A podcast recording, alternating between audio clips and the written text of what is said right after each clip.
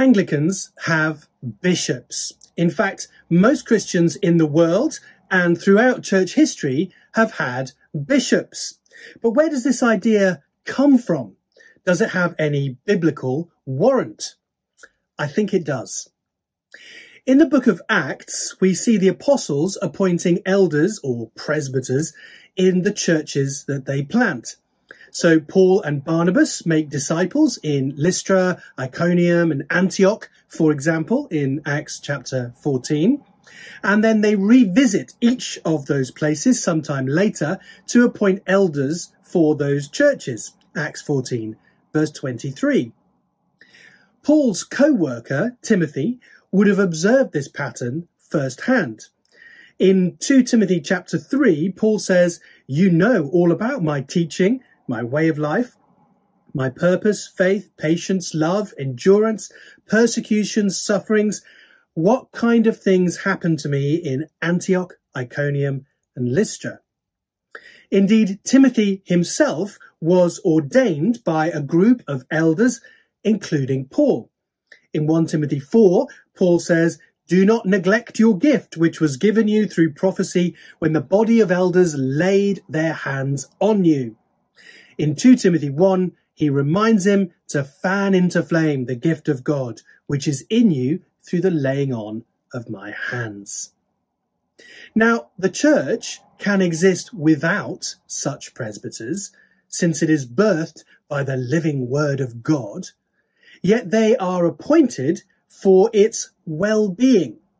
We see this in Titus chapter 1, where Paul tells Titus to put into order what was left unfinished and appoint elders in every town as I directed you.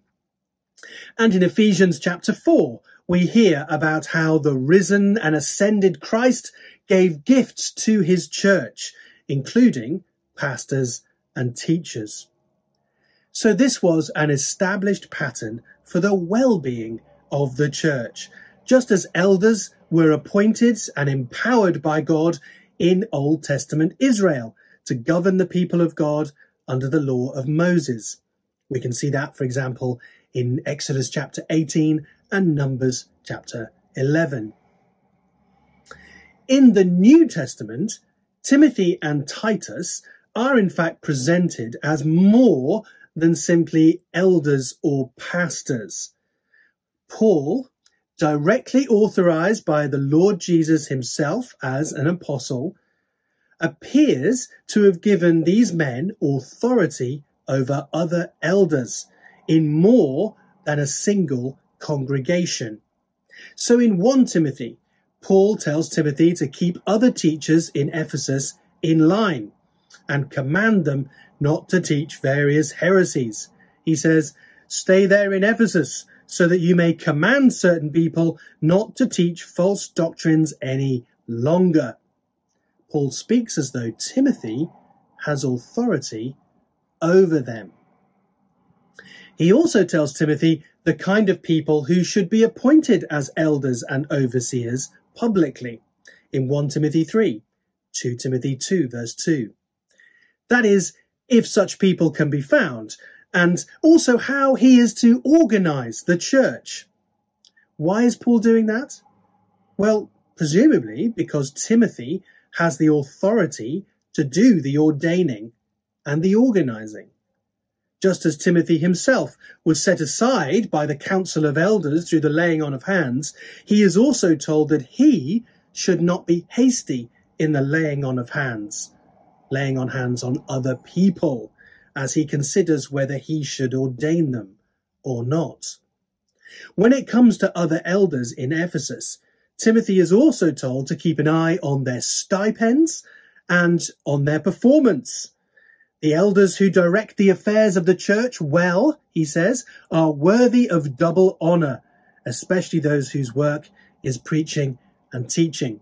1 Timothy 5 verse 17.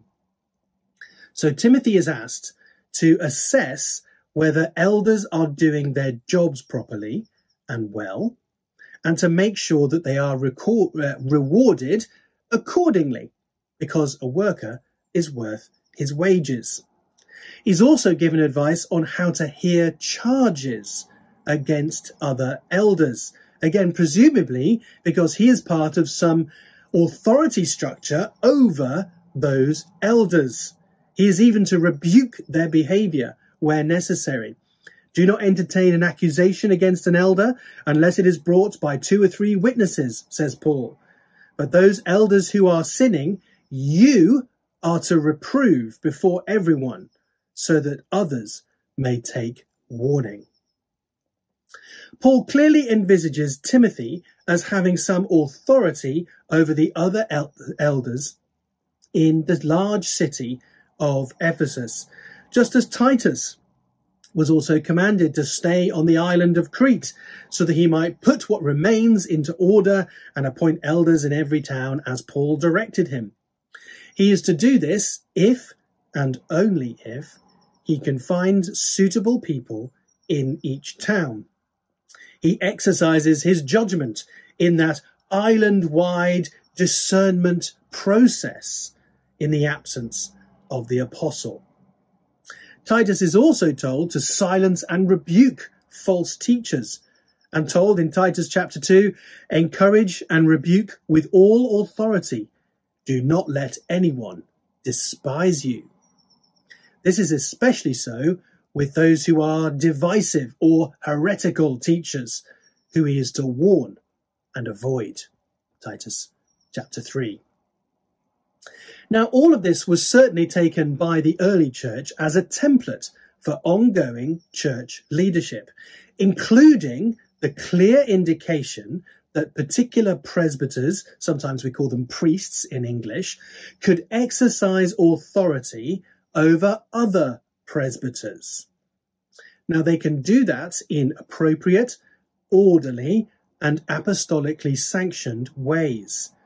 This established a precedent for some kind of supra congregational authority, which we see developing when the church grows in the early centuries, as new churches are planted and leadership is required.